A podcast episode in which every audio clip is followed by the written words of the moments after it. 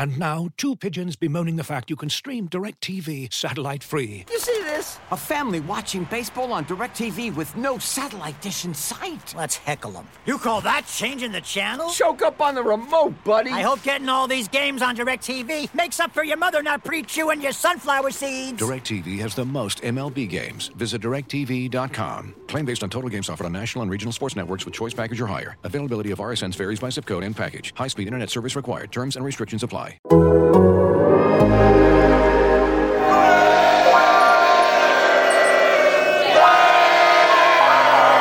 I love the Raiders. Most of all, I love to win. You're now listening to State of the Nation with Jimmy Durkin, Vic Tafur, Ted Nguyen, and Tashan Reed on the Athletic Podcast Network. What's up, everybody? Welcome back to an off-season edition of State of the Nation here on the Athletic Podcast Network. Jimmy Durkin, Vic Tafur, and Ted Nguyen.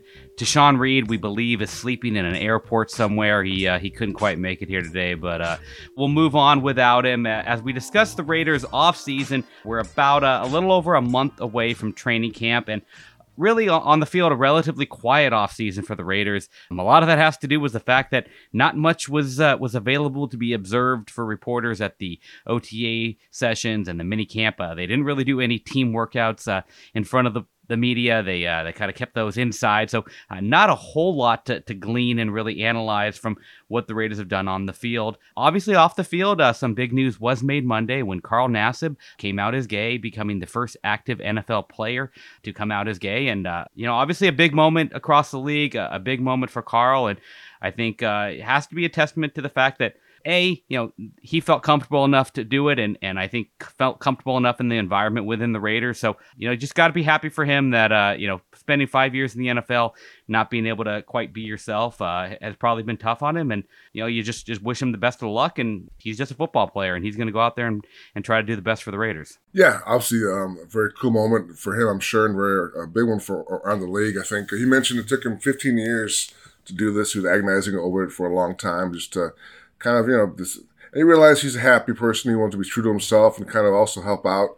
He mentioned um, the Trevor Project, which he made, uh, I think it was hundred thousand dollar donation to, and they work with uh, suicide prevention for uh, LGBTQ kids. I just think that's uh, really important that uh, people can look at him as an example. These young kids who are having trouble, as someone who made it his way and is in a, in a league where he definitely stands out, and maybe more guys will be comfortable coming out now. So just uh, it's a big moment for the league and also uh, for Carl in particular. Yeah, I think the fact that it took him 15 years to make this decision and the fact that he's the first active NFL player to come out and you have players that come out after their careers it just shows you how how hard it is to to do that type of thing in an environment like the NFL so really brave of him and hopefully there are more people that feel like they can come out and talk about their sexual orientation if they feel like it we do want to talk about the biggest topics out of the the mini camp. Vic, you were there in Vegas for the Raiders mini camp, and I think maybe probably the number one story to to come out of that is that 2020 first round pick Damon Arnette almost seems like an afterthought. Does not look like he is lined up at this moment to be a starter. That would seem to be Trayvon Mullen and Casey Hayward. Doesn't look like he's going to be the guy in the slot either. A first round pick a year later who might not be factoring as a starter. That is not a great look. Yeah, I was. Little, I mean, I definitely you heard some rumblings, but I was a little surprised to, to see it myself and to hear some things from people in the building. I just think that when they when they signed Casey Hayward, uh, I thought that you know obviously they have him, a, a guy, a veteran guy, everyone likes and well respected, and knows Gus Bradley's system. I thought he and Arnette would, would fight for the, the starting outside cornerback spot with the loser probably going inside the slot is what I figure. Arnette has played a little bit in college, not much, but definitely has some skill set that might work there. But I thought you'd want him on the field regardless because of the way you picked him. Obviously, at some point, you're very high on the kid. But uh, right now, it looks like they pretty much have given Hayward the, the one job outside, opposite Trayvon Mullen. And at the slot, you got Nevin Lawson, who seems like he's definitely taking control of that job. And rookie Nate Hobbs is kind of the guy behind him fighting for it also. So I think um, really Arnette does not factor in at all in terms of those two spots. Looking right now like a backup to both, um, just kind of like maybe a third or fourth cornerback uh, on the outside, which again, he's had some troubles last year, but also a lot of, you know, problems off the field as far as COVID and uh, some injuries. So I just think that there's probably excuses to say why he probably deserves another shot to kind of take a step up. But at this point, it doesn't seem like it's going to happen. It seems like he definitely is, is not being counted on uh, for a big role uh, next season. That's pretty interesting. This, you know, we heard that he did get bigger and looked like he added some size, which he, he lacked last season. But yeah, just for them to just give the job to Hayward right off the bat seems like they're trying to give him a, a wake up call. So they, they might not be happy about something he's doing, whether it's, it's work ethic or just not learning, picking up defense fast enough. But it is pretty concerning for a guy that, you know, you spend a first round draft pick to get last season to be already riding for bench for Casey Hayward, who really struggled last season. He has a lot to prove. He has to prove that he can get back to the level he played at before because he just didn't play at a very high level last season. Well, in terms of another guy who needs to get back to his high level of play, uh, Cory Littleton, uh, some talk now that he might not be playing on the inside. He might get moved to outside linebacker in Gus Bradley's system. Yeah, Gus was saying it's early, obviously. Still, these guys are still wearing shorts. Wants to see him in pads. But looks like his first inclination is kind of maybe to move out to the Sam spot. He likes him on the edge a little bit. He also likes his cover skills. I think that's also a big, big, part of his role. But uh, I wouldn't be surprised if, if Morrow gets a bigger role inside and then move Littleton outside, which, again, I think if you're looking for a way to get some more production out of Cory, that's maybe the way to go because last year he struggled, and people are going to blame the system and Paul Guenther. But at some point, you got to look at the player also. So I think Gus is trying to figure out where these guys best fit. I like the idea of trying different things. Maybe uh, maybe a, a, change of scenery will be good for, for Cory. I think uh, with Sam, I wrote this when Bradley was first hired. They don't really have a guy who fits the um, the prototypical Sam in that system, and Littleton is the closest to fitting that type of position. So, you know, I, I, thought that they could experiment with him there a little bit. He doesn't have that, you know, classic, really strong hands guy that could knock you back type of strength, but he has the the length and um, athleticism to play that position. But I, I don't think they're going to be playing a ton of base anyways. But you know, we'll, we'll see how he he plays there. But I, I think they move him there more because of necessity. I, I just don't think they have that many guys that could play that position if we're looking at guys that are going to be counted on to make, you know, maybe the biggest stride possible, uh, if the Raiders are going to really take that next step, I think Henry Ruggs, obviously another of the Raiders' first round picks from last year, is probably at the top of that list. Uh, the Raiders need to see him really emerge and become uh, the true deep receiving threat, short, intermediate. He needs to be, you know, a dynamic receiver that they thought they were getting. Vic, what did you see from him? Looks like he's maybe gotten a little bigger, stronger. I mean, that that's one thing I know they went into the offseason asking out of him is that he needs to get stronger to be able to, to kind of fight off those defenders, get in and out of his breaks. What do you see out of Henry Ruggs going into year two? Yeah, he definitely is a little bigger. I think that's a key, like you mentioned, a key part of it. And uh, yeah, Jon Gruden didn't say much in his, in his, first time talking to us in a while, but he did say that Ruggs looks a lot better than he did last year. So I think just the first impression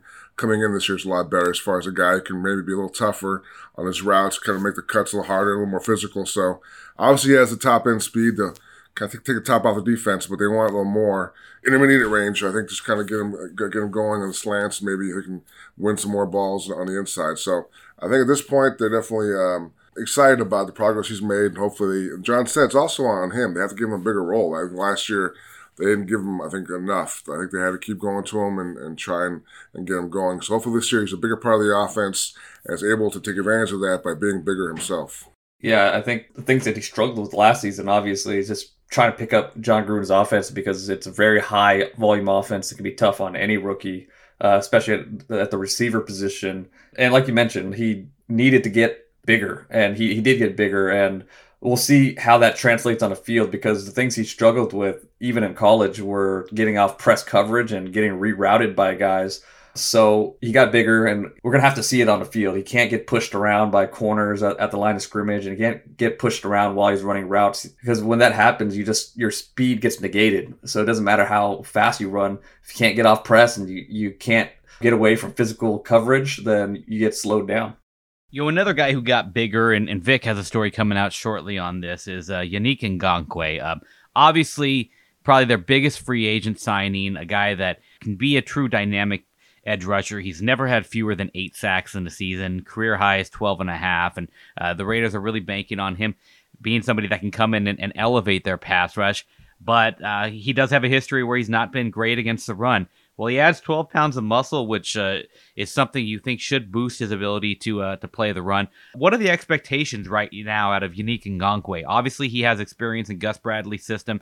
He was drafted by Bradley in Jacksonville and, and reunites with the coach who he played for as a rookie. They're pretty high. I mean, I think obviously they liked him, you know, when they, they signed him. Obviously, based on track records, a proven pass rusher, a veteran guy. I haven't had that in a long time here since since Mack left. I think um, so that's one thing. And then he comes in, he adds the added muscle. He looks a lot bigger. Definitely is fired up. Definitely saying all the right things. He wants to be a leader. He and Maxx Crosby are going to be the top duo in the league. He says. I think um, just a guy who comes in with the right attitude. Definitely realizes that they've had some problems here in the past, and you know what? This is a new era. This is kind of like we're starting from scratch here, and I'm gonna be a big part of the reason why we win. So that's that's huge for a guy to come in with an alpha male role and kind of like take over and now the key thing is production. If he can um, produce as he has in the past, even better than he has in the past, then this was a really good signing. So I think um, as of right now, at this point in uh, was it June, the Raiders are thrilled with uh, Ngakoue. It's interesting that he did want to add more size because um, with Bradley's system, traditionally has two different types of ends in his his base package. You have a big end, uh, which plays on the tight end and has to be better at handling the run, and a Leo, which is a weak side end, uh, which is more of a smaller pass rusher, which is position that Ngakoue played when he played for Bradley, which you expected him to play. But there was a bit of a conflict there because um, Crosby looks like he would have been the Leo, and Ngakoue is a, a, Leo type. So do you sit one of them and start Ferrell on the other side as, as, the big end? Or maybe with this added size now, they're more comfortable playing Ngakoue on one side and, and Crosby on the other? That's my guess. I think they're. Um, Maxx also, um, Gus mentioned, he's worked hard this offseason. Definitely looks lean. Uh, went to that Von Miller pass rushing summit, and Von was very high on him. Just, um, I think last year played with two injuries, and he still had seven sacks. So, in their mind, and Ngakoue also said this, that Maxx Crosby can be a top, top player. So, I think maybe that is the plan. Maybe that plan is for Ngakoue to get bigger and move to the other side and, and have Maxx play Leo. But those guys um, are definitely um, on the same page as having uh, big, big seasons and, and being like, like Yannick said, being a top duo in the league. All right, we are going to take a few questions here before we get out of here. And uh, first one comes up uh, from Robert C. Any word on how the coaches are feeling about Bryan Edwards this offseason? Does it seem like he'll be a starter this year, or are we going to be seeing John Brown end up taking his snaps like Agholor last year? And I think we do have to add some context to that question. You know, Agholor jumped into the starting lineup and started grabbing those snaps when Bryan Edwards got hurt. Uh, I think it was week two, so it wasn't like Edwards necessarily was was immediately benched. He got hurt and then he never really regained his spot. But what do we think? Is John Brown really going to be uh, the next Nelson Agholor and, and end up with that starter job, or are the Raiders, is Jon Gruden going to want to get this rookie, this second year duo going?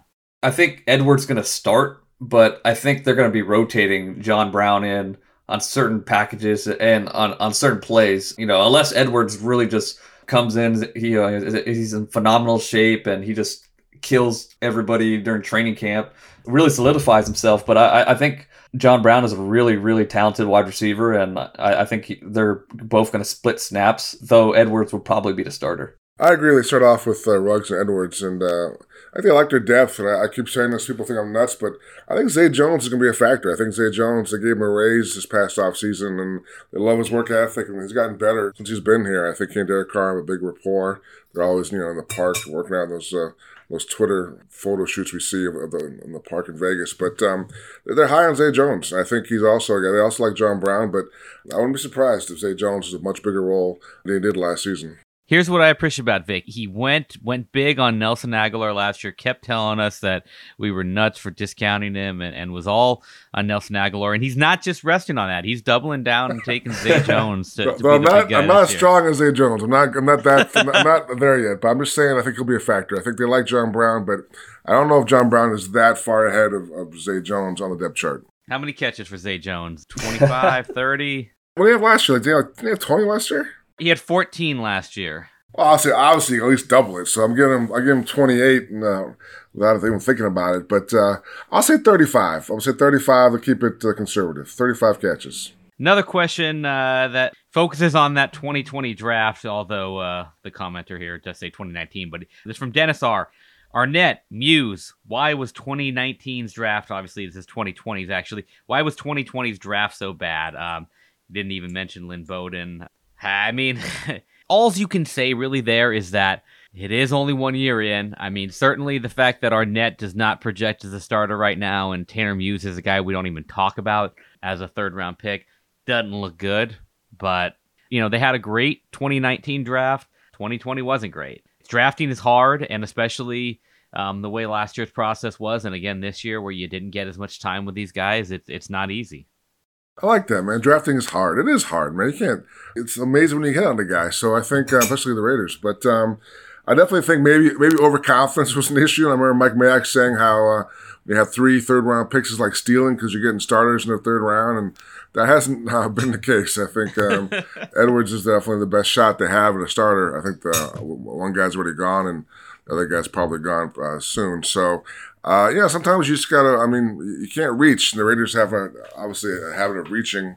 They fall in love with guys, and uh, in Tam Muse's case, you know, obviously the Clemson kid, they love they love all guys from Clemson, and uh, I don't think they really figured the too much in the fit. They kind of they thought he's a kid, a great kid, aggressive, yada yada yada. But you know, making the, the, switch from safety linebacker is tough, especially if you don't have all the uh, the athletic traits that you want at, at linebacker. So it was a tough move already. And then the system now I got a new system. So I just think, um, like you mentioned, it is tough for draft picks to make it. And I think in that case, we're looking at these three guys from last year, and it has been tough.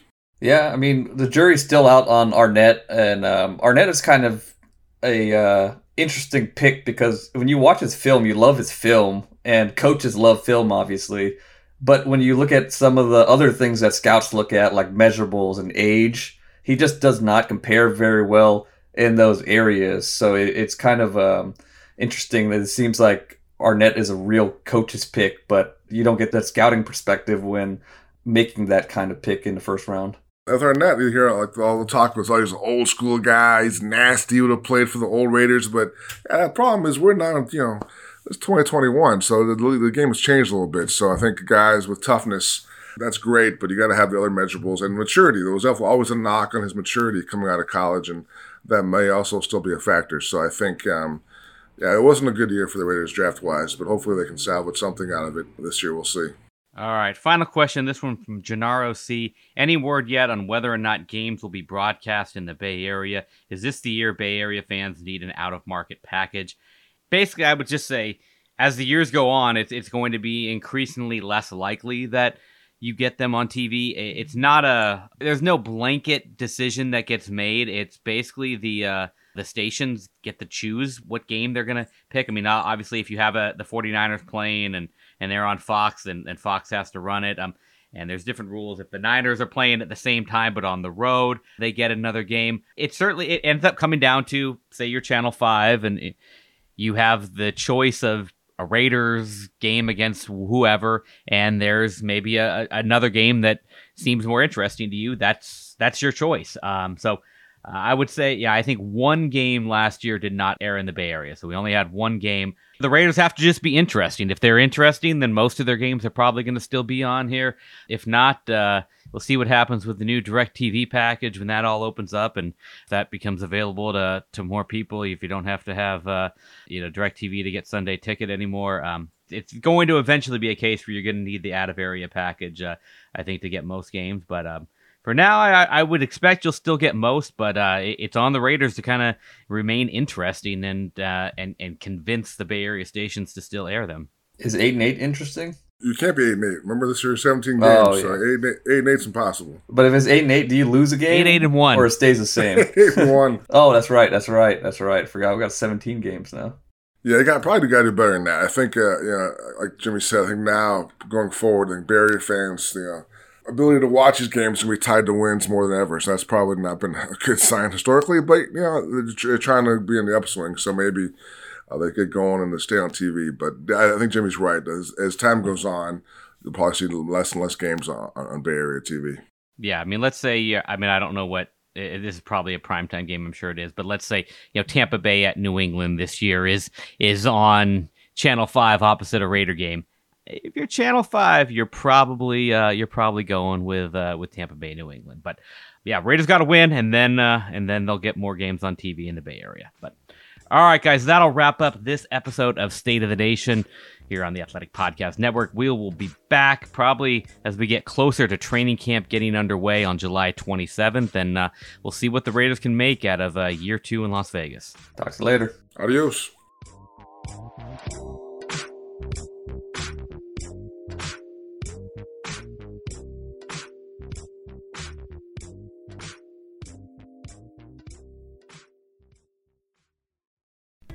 As you've probably heard by now, we've teamed up with BetMGM this season. We'll be using BetMGM lines to make all of our picks, and we'll have special offers for our listeners each week. If you haven't signed up for BetMGM yet, use bonus code The Athletic, and you'll get a one-year subscription to The Athletic, plus up to a $1,500 first bet offer on your first wager with BetMGM. Here's how it works. Download the BetMGM app and sign up using bonus code The Athletic. Make your first deposit of at least $10. Place your first bet on any game and claim your voucher for a one year subscription to The Athletic. See BetMGM.com for terms. U.S. promotional offers not available in D.C., Mississippi, New York, Nevada, Ontario, or Puerto Rico. Gambling problem? Call 1 800 Gambler. Available in the U.S. Call 877 8 HOPE NY or text HOPE NY 467 369 in New York. Call 1 800 Next Step in Arizona. 1 800 327 5050 in Massachusetts. 1 800 Bets Off in Iowa. 1 800 270 7117 for confidential help in Michigan. 1 800 981 0023 in Puerto Rico. First bet offer for new customers only in partnership with Kansas Crossing Casino and Hotel. Don't forget, if you haven't signed up for BetMGM yet, use bonus code The Athletic, and you'll get a one-year subscription to The Athletic, plus up to a $1,500 first bet offer on your first wager.